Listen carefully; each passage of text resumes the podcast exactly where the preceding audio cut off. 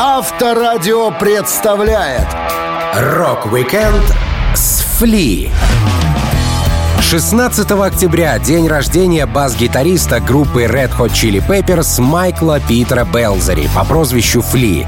Музыкант входит во многие списки лучших басистов мира, а также играет на трубе и снимается в фильмах. Я, Александр Лисовский, расскажу вам самые яркие истории из биографии басиста Red Hot Chili Peppers. Рок-уикенд на Авторадио. Для детей старше 16 лет. Басист Red Hot Chili Peppers Майкл Бэлзари, он же Фли, удивительный человек с багажом невероятных историй. Он родился в Австралии и практически ничего не знает о бабушке с дедушкой по папиной линии. Музыкант рассказывал: «Папа только однажды говорил о своих родителях. Когда мы гуляли вокруг австралийского соленого озера в поисках наживки, я спросил его о дедушке. Все, что я получил в ответ, это: он был очень умным человеком, приятель, но выпивка его убила. Я ничего не знаю о его матери, но папа кое-что вспоминал про свою бабушку. Она жила далеко, в сельской глуши, и много пила. Когда отец был мальчиком, его отправили забрать ее из паба на тачке, потому что она выпила слишком много, чтобы стоять на ногах. Они застряли в грязи, и мой 12-летний отец долго возился, чтобы протолкнуть машину с пьяной бабулей по дороге, а она просто ругалась, пока не вырубилась в куче грязи. Зато бабушка по маминой линии, Мюриэль Чизрайт, которую Фли называл Нана, оказывала огромное влияние на музыканта. Самые теплые воспоминания Майкла связаны именно с ней. Фли рассказывал: «Я до сих пор вспоминаю свой черный шерстяной свитер, который связала моя бабушка Нана. Он был очень уютный и помогал чувствовать, будто я могу пойти куда угодно и сделать что угодно. Я потерял его в 1986 году, оставил в ночном клубе, но потом Нана связала мне еще один. К сожалению, я потерял и этот». Бабушка Нана жила в бедной семье, и когда она выросла, ей никак не везло с хорошими ухажерами, поэтому пришлось в поисках счастья отправиться на корабле в Австралию. На новом континенте она построила новую жизнь, родила 3 детей, среди которых была мама басиста Red Hot Chili Peppers. Фли вспоминал, как часто проводил время у Наны. Она готовила самые вкусные золотистые пельмени с сиропом, мы играли в карточные игры, и я никогда не забуду ее старый туалет с мухами на заднем дворе, который оказался лучше, чем любой скучный домашний туалет в позолоченных дворцах миллиардеров, которые я позже посетил. Когда я был маленьким ребенком, бабушка расширяла мои границы познания и украшала мою жизнь». Нана прожила до 98 лет и даже успела побывать на концерте своего внука, когда Red Hot Chili Peppers выступали в Мельбурне. В тот день она стала не только звездой концертной площадки, но и настоящим символом мужественной женщины. Фли говорил: «Незадолго до того, как мы начали играть, бабушка Нана прошла к своему месту за кулисами прямо через сцену. Она остановилась по центру и посмотрела на сумасшедшую публику, оценила их и протянула руки к небу, сияя, как полярный звезда. Народ взорвался аплодисментами, и на следующий день на первой полосе газеты появилась фотография, на которой Нана светилась от счастья в бирюзовом брючном костюме. Заголовок гласил: „Бабушка дает рок“. Через несколько лет после смерти Наны я попал на выставку студенческих работ, посвященных правам женщин. Среди коллажей с изображениями Амелии Эрхарт, Патти Смит и Эван Гулагонг я увидел фотографию моей бабули, Мюриэль Флоренс-Чизрайт, самой рок-н-ролльной бабушки на свете, которая стояла на сцене перед многотысячной толпой и наслаждалась заслуженными аплодисментами». Рок-уикенд с Фли на Авторадио. Один из основателей и постоянный участник красных горячих чилийских перчиков Фли провел первые 4 года своей жизни в Австралии, в стране, где прекрасное соседствует с опасным. Он появился на свет на 2 года позже своей сестры в очень жаркий весенний по австралийскому календарю день, 16 октября. Музыкант говорил: «Отец вспоминал, что в день моего рождения было так чертовски жарко, что ты мог бы поджарить яичницу на асфальте». Фли научился жить на зеленом континенте, а значит, был готов к любым поворотам в судьбе. Майкл рассказывал, что он обитал в очень странном месте: бескрайнее небо и животворный, но гнетущий палящий свет. В Австралии все было живее: еда, дикая природа, океан. Но в каждой красивой вещи была своя подлость, которая могла убить. В своих мемуарах Фли писал о самых ярких моментах детства. Я хорошо запомнил несколько вещей из своего раннего детства. Не знаю, по каким параметрам мозг отобрал их для сохранения, но эти картинки самые яркие в моей голове. Первое — брожу по улице, поражаюсь видом пустого бассейна и не могу понять, что это за хрень. Второе — ссорюсь со своей сестрой Карин из-за того, кому достанется кошка и кого она поцарапает. Третье — моя бабушка Нана. И четвертое, самое странное, я писал на пол, обвиняя в этом нашу собаку Бэмби. Еще я запомнил, как мне сказали, что отец во время службы на флоте спал на бомбе. Я и представил это как в мультфильме «Луни Тюнс», где папа храпит на большой черной бомбе в своем матросском костюме. Отец Майкла получил работу в консульстве Австралии в Нью-Йорке, и вся семья должна была переехать в Америку на несколько лет. В марте 1967 года Бэлзари сели на огромный лайнер и отправились в двухмесячное путешествие в США. Поскольку внешность Фли была яркая и запоминающаяся, его выбрали в качестве участника праздника Нептуна. Музыкант вспоминал: «Мне сказали, что по традиции, когда корабль проходит через экватор, волшебным образом появляется король Нептун и выбирает одного ребенка, которого нужно выкрасить в зеленый цвет и окунуть в плавательный бассейн. Это было неконтролируемое, неизбежное и мистическое событие. Меня выбрали жертвенным ребенком для этой церемонии за неделю до того, как она прошла. Я жил в страхе несколько дней, постоянно задавая вопросы взрослым. Как долго я буду в бассейне? Был ли Нептун добрым или злым богом моря? Кто собирался меня разрисовать в зеленый и что со мной случится после?» В итоге какой-то пузатый лысеющий парень, которого я видел бродящим по кораблю с пивом, надел супер дрянную искусственную бороду и размахивал ободранным пластиковым трезубцем. Это было мое первое чувство экзистенциального отчаяния. У маленького Фли и его сестры на корабле была няня, которую они почти не видели. Она осталась в их памяти голосом, что командовал через динамик, когда поесть, а когда поспать. Без присмотра Майкл сломал руку, перебираясь с одной верхней койки на другую. Америка явно не хотела принимать у себя юного Бэлзари. По прибытии в порт он получил еще одну травму. Фли говорил: «Когда мы сели в такси, водитель, закрывая дверь, со всей силы ляснул ею мне по голове. Всюду хлынула кровь, меня отвезли в скорую и зашили. Добро пожаловать в США». Рок-уикенд с Фли на Авторадио. Первый музыкальный опыт пришел к Фли, когда пареньку было всего 5 лет. Он только перебрался с семьей из Австралии в Америку и пытался понять, как там все устроено. Парень гулял по улице и никого не трогал. Он вспоминал: «Когда я шел по району, 5-6 более старших ребят позвали меня к ним в тусовку. Я подошел немного напуганный и услышал рев жестяной искаженной рок-музыки. Парни играли на своих инструментах, а я стоял испуганный, озадаченный и очень изумленный. Потом они спросили: „Как тебе наша группа?“ А я повернулся и побежал домой. Позже я долго пытался понять, как они создают эту музыку. Могут ли дети это сделать, или это приходит с Марса? Я начал придумывать забавные песенки. Первая моя песня была чем-то вроде блюза или рэпа с непонятным текстом». Первые выступления Майкла Бэлзари не казались успешными. Его слушатели, сестра и мама не оценили певческих талантов юного музыканта. Написав свою собственную песенку, Фли сидел в комнате и напевал ее себе под нос. Он думал, что его никто не слышит, но его слышала сестра. Музыкант вспоминал: «Однажды я пел свою авторскую песенку в спальне. Я прям прочувствовал, как фанк овладевает мной. И как только начал погружаться в творчество, вошла моя сестра, нелепо подражая моему пению и смеясь над моим выступлением. Мне стало так стыдно, что захотелось залезть в нору и навсегда остаться в одиночестве». Часто музыканты начинают рассказывать о том, как решили выступать, с истории. «Однажды я услышал Битлз». Такой же случай произошел и с Майклом. Любовь к ливерпульской четверке, во всяком случае к одной песне этой четверки, обратилась шрамом на чуткой душе музыканта. Он делился: «Через пару лет после того, как сестра высмеяла мое пение, я ходил по дому, напевая под нос песню Битлз „Till There Was You“. Мама услышала меня, нежно посмотрела в глаза и сказала: „Майкл, это звучит ужасно. Кажется, ты не настроен на пение“». Первое время в США Фли с сестрой ходили на специальные занятия по постановке речи. Это заставляло музыканта чувствовать себя особенным, будто бы он разговаривал не просто с австралийским акцентом, а и вовсе на совершенно другом языке.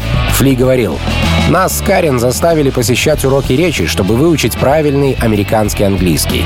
Мы постоянно повторяли какие-то скороговорки, рассказывали стихи, рычали, свистели и жужжали, типа car, bar, far, ну и так далее. Зато потом мы притворились перед другими детьми на детской площадке, будто разговариваем между собой по-австралийски, а сами на ходу придумывали какую-то болтовню, вроде «Приза брим дюхон канафопо». Мы думали, что мы довольно умны, и все эти дураки попались на удочку, но они смотрели на нас, как на идиотов. Через несколько лет проживания в Австралии семья Бэлзари должна была вернуться домой, но родители Фли расстались, и мать с двумя детьми переехала к новому другу Уолтеру в подвал его родителей. Тут Майкл уже серьезно познакомился с джазом. Уолтер был джазменом и бездельником. Фли рассказывал: «Музыка всегда витала в воздухе, в основном джаз, но также звучала группа Blood, Sweet and Tears, потому что Уолтер дружил с их трубачом. Когда по радио заиграла Sympathy for the Devil, Уолтер спросил, могу ли я угадать, о ком они поют. Я не мог ответить, и тогда он сказал: «О дьяволе! Ха-ха!» Таким странным способом он познакомил меня с роллингами. Рок-уикенд с Фли на Авторадио.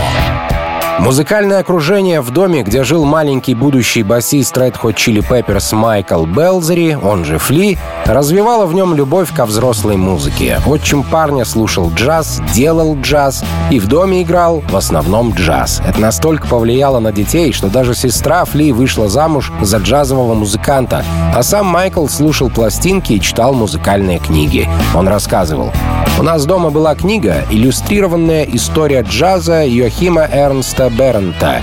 Я обожал сидеть, спрятавшись в своей комнате, и листать ее, глядя на фотографии, читая краткие биографии и влюбляясь в великих джазовых героев, даже не услышав, как они звучат. Для меня трубачи были королями мира, и когда представилась возможность сыграть на трубе во время учебы, я ею воспользовался. Труба — невероятное изобретение. Это дикая машина с изогнутыми лабиринтами, клапанами и голосящим колоколом». Играя в школе на духовых, Фли освоил основы музыки. У него не было особых навыков или крутого музыкального инструмента, поэтому он включал джазовые коллекции на пластинках и пытался повторить услышанное. Его отчим Уолтер не занимался обучением парня, хотя знал о джазе многое. Он провел лишь одно занятие, которое Фли хорошо запомнил. Музыкант делился: «Я хорошо помню единственный раз, когда Уолтер давал мне урок. Это был урок ритма. Он включил метроном с повторяющимся щелчком и сказал мне хлопать в ладоши. Если я мог заставить звук щелчка исчезать за своими точными хлопками, это был успех. На этом мое обучение закончилось. У отчима были все возможности наставлять меня, но этого не происходило». На бас-гитару Фли перешел неожиданно для себя. У него был хороший приятель Хиллел Словак, который позже станет первым гитаристом «Перчиков». Словак играл в группе Anthem, и его не устраивал бас-гитарист коллектива. Майкл рассказывал: «Одной дождливой ночью мы с Хиллелом сидели в его Datsun 510 и слушали радио. Небо осветила молния, прогремел мощнейший раскат грома, а затем диджей Джим Лед включил «Riders on the Storm» группы The Doors. Хиллел сказал: «Этот диджей такой крутой», а потом он перевел тему на Тодда, басиста его группы. «Майк, ты же знаешь, я не так хорошо лажу с Тоддом. Я просто не думаю, что ему нравится с нами играть. Он не воспринимает джемы всерьез. Он не желает отдавать свою жизнь музыке. Что ты думаешь о том, чтобы научиться играть на бас-гитаре и занять его место?» Не умея играть на басу, Фли тут же согласился. Он достал недорогой фендер для новичков и начал тренировки. Хиллел показал Майклу основные приемы, но многое приходилось изучать самостоятельно. Уже через 3 недели после того, как Фли впервые взял новый для себя инструмент, он играл на концерте с группой Anthem и восхищался своим новым музыкальным открытием. Майк говорил: «Бас волновал мое воображение совсем не так, как труба. Как только я взял в руки эту махину, я стал животным. Поначалу, конечно, это было позерство, но внутри во мне проснулся зверь.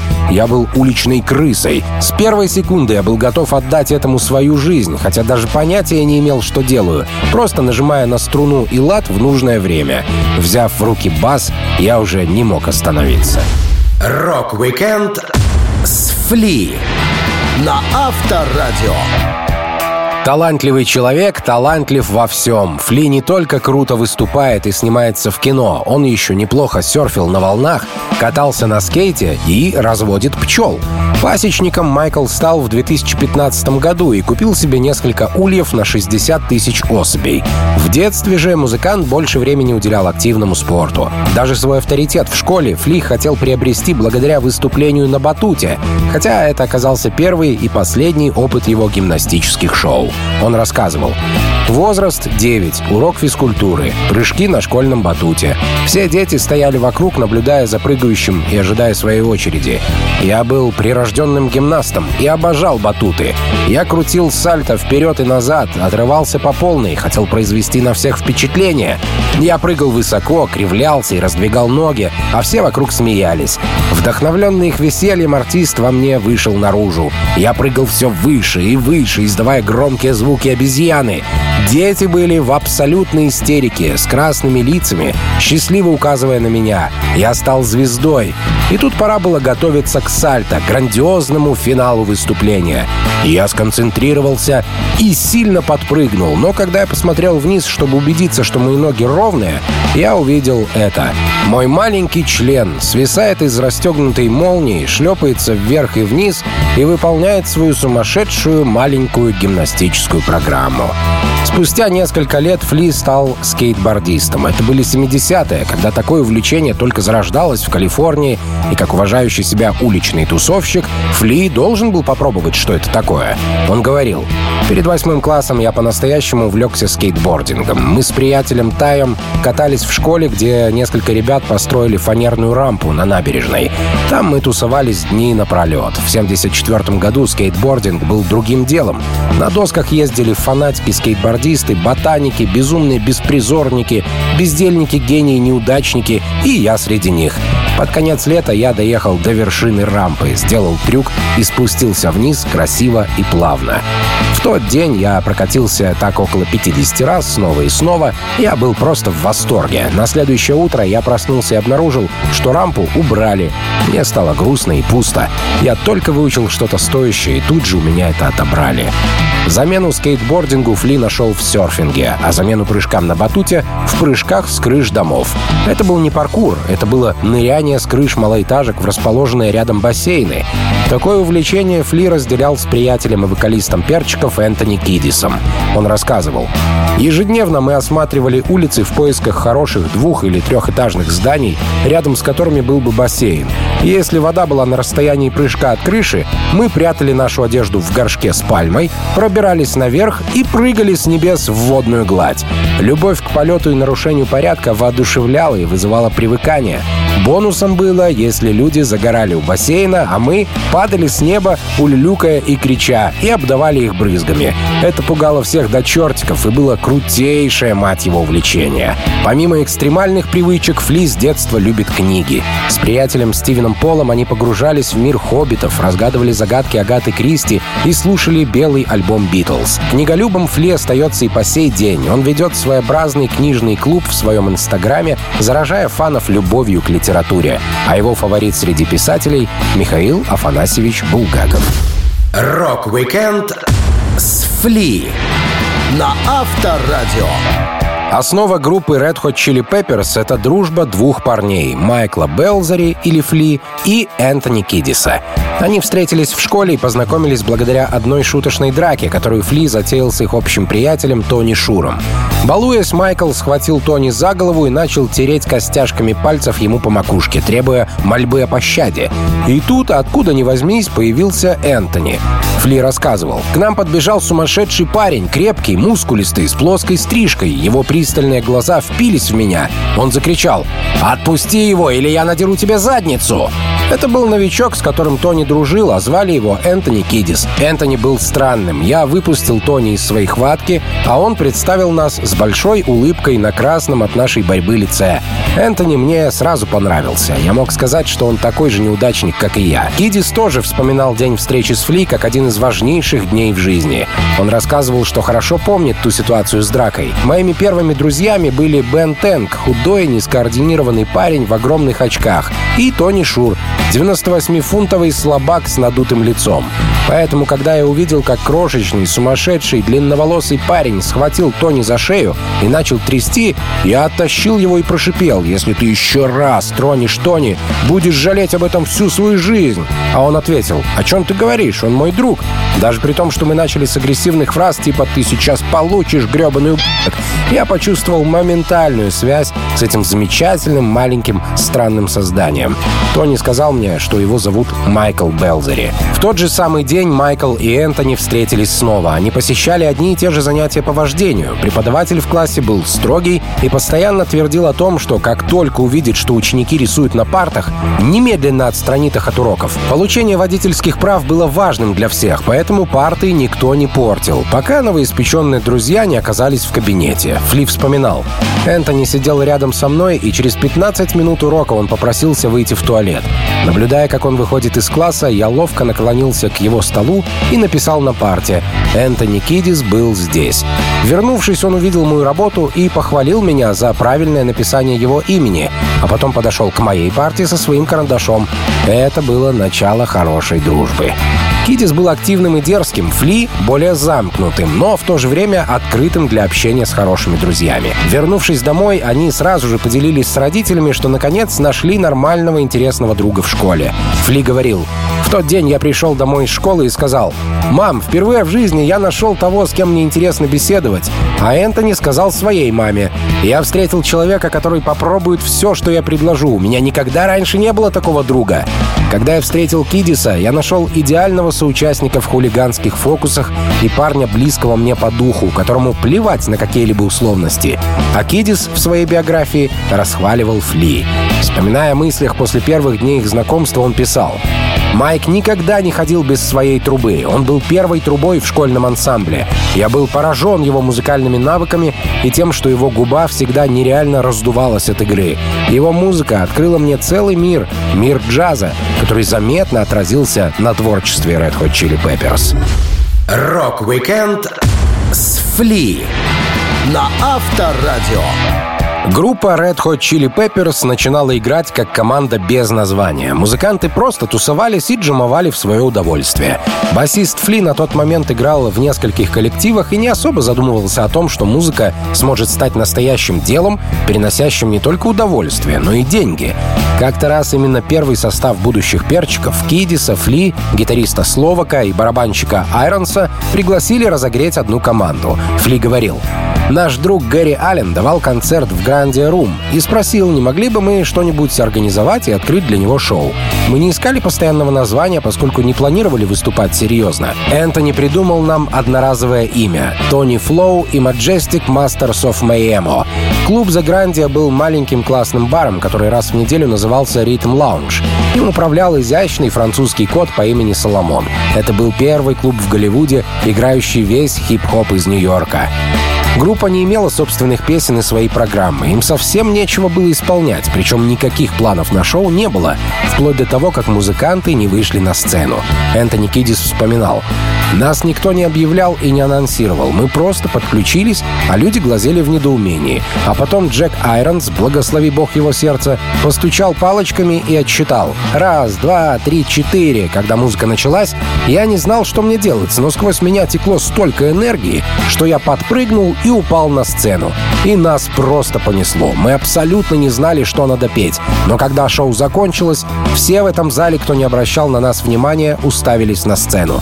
Зрители застыли, были полностью ошарашены и потеряли дар речи».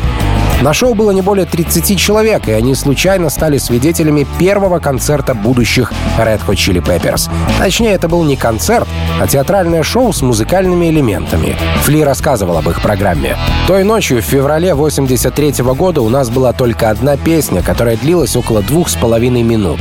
Но мы также разработали танцевальную программу под трек «Pack Jam» группы Jones & Crew.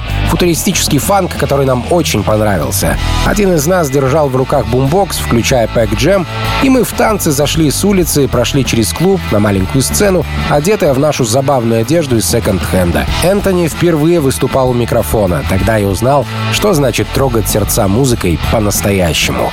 Владелец клуба в восторге подбежал к Кидису и попросил ребят выступить еще раз, только написать к тому времени хотя бы одну песню. Так музыканты придумывали все больше фишек для выступления, а их начинали приглашать в разные клубы и писать о группе в прессе.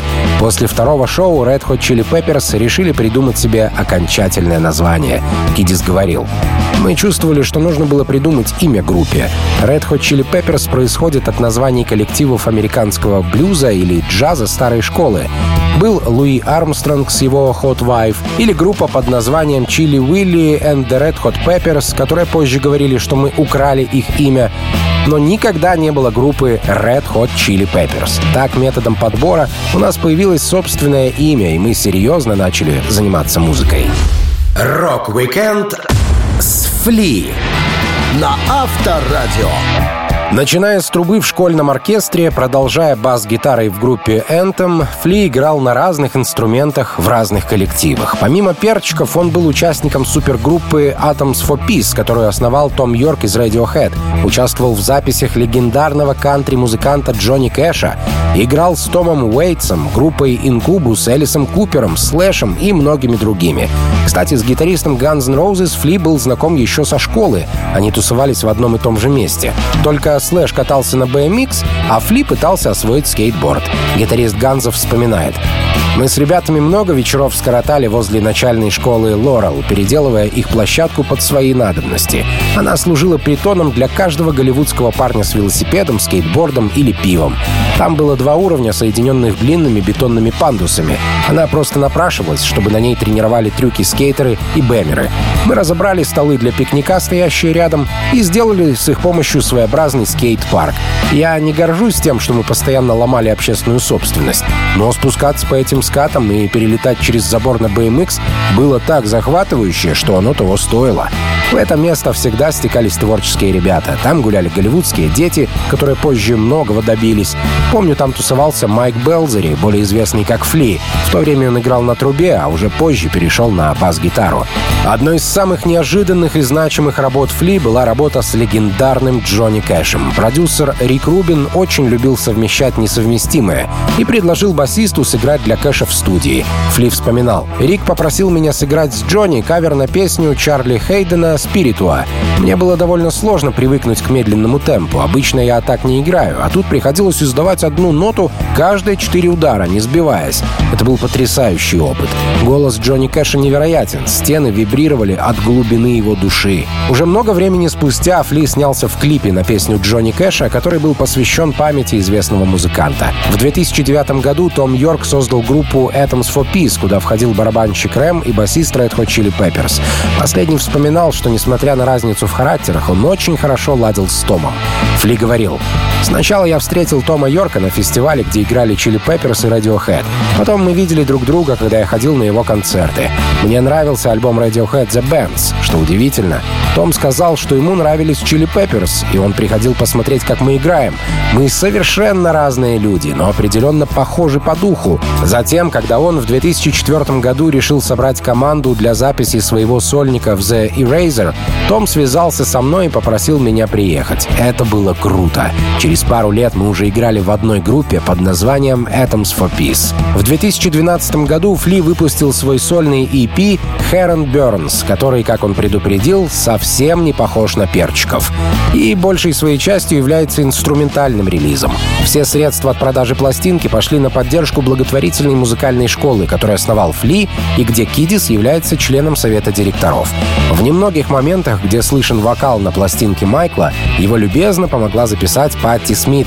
Собственно, так же, как Патти Смит, Фли помог записать бас в кавере на Роллингов «Gimme Shelter», которую она выпустила в 2007 году.